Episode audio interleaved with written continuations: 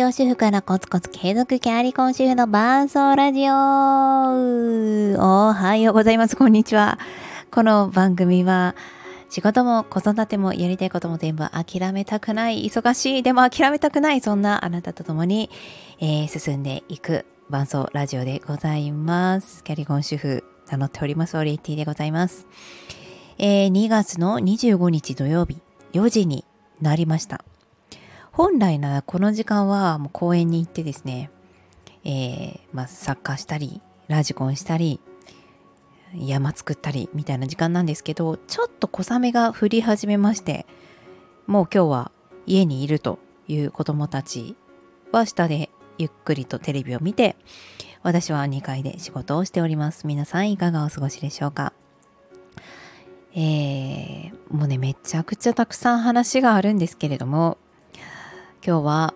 えー、子育てしながら仕事とやりたいこと全部すんのそんな楽じゃねえよっていうのとキラキラなお話をしたいと思います。あのまあ、仕事をフリーランスで始めて1年ちょっと経ちました。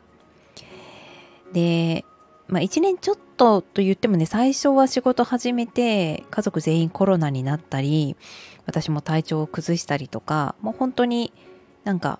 あの、まあ、1万円2万円ぐらいでとりあえずできるところからお手伝いするみたいな話だったんですよね。まあ、そこからあれよあれよという間に仕事も増え仕事の種類も増ええー、まあこうこれはちょっと働いてると自信を持って言えるんじゃないかというぐらいの、えーまあ、成果とお給料もついてきました。でそんなフリーランスのママ歴1年の私ですけれども、まあまあ泥臭いですね。先ほども子供たちと一緒に、あの、ちょっと知り合いのところに渡すものがあったので、電車を乗り継いで、午前中は行って、で、公園で遊んで帰ってきたんですけど、まあ、その合間合間で、まあ、持ってるのはスマホですけれども、えー、仕事をしたりとか、えー、メールをチェックしたり、で、帰ってきても、えー、やることやってという感じでございます。なので、時々こうなんだろうキラキラなね画像とかが先に出てくるんですけれどもこう起業しながら子育てしながら隙間時間で、えー、あなたのこう得意を生かしてみたいなね。もうねなんかだんだん腹が立ってきて だんだん腹が立ってきました。あのでもねこれ腹が立ってくるっていう時って自分のなんかあのマインドの状態があんまり良くない時だっていうのも気づいてるんですよね。でもここはちょっと素直にあ今私腹立ってるんですっていうのを音声で残しておきたいと思います。で実際のところですね、まあ、その子供たちと遊んだりいろいろしながら、まあ、まあ本当にそれはでも隙間時間ですね。あの子供たちを見ながらメールをチェックしたりとかあの次の案を考えたりとか。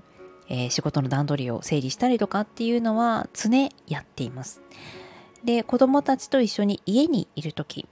もう最近は本当にありがたいことにメリハリが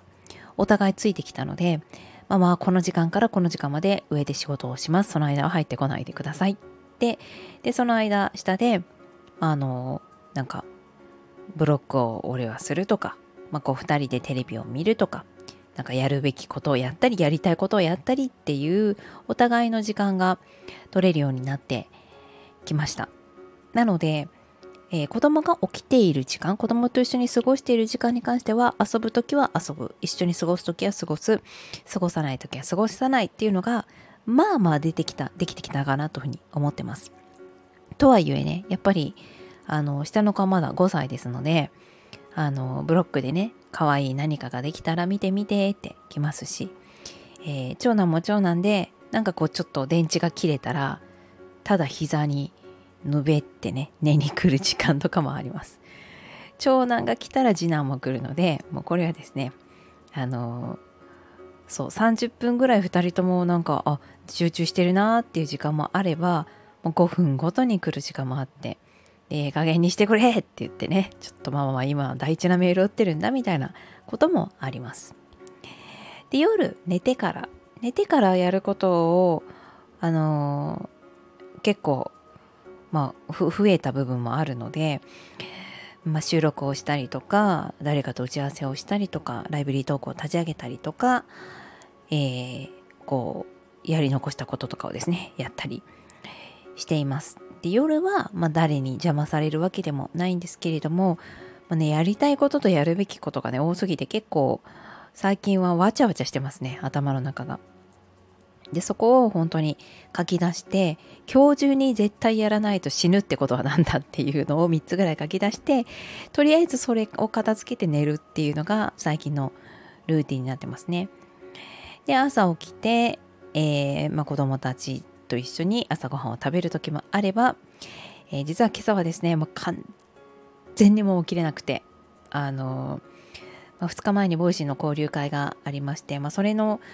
準備とあの、まあ、クラス委員の仕事と仕事ともうなんかいろいろ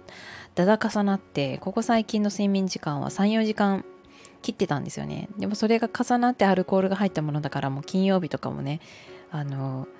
まあやり遂げたんですけども今日はね起きれなかったですねでも起きれない親が起きれないっていうのを彼らも知ってて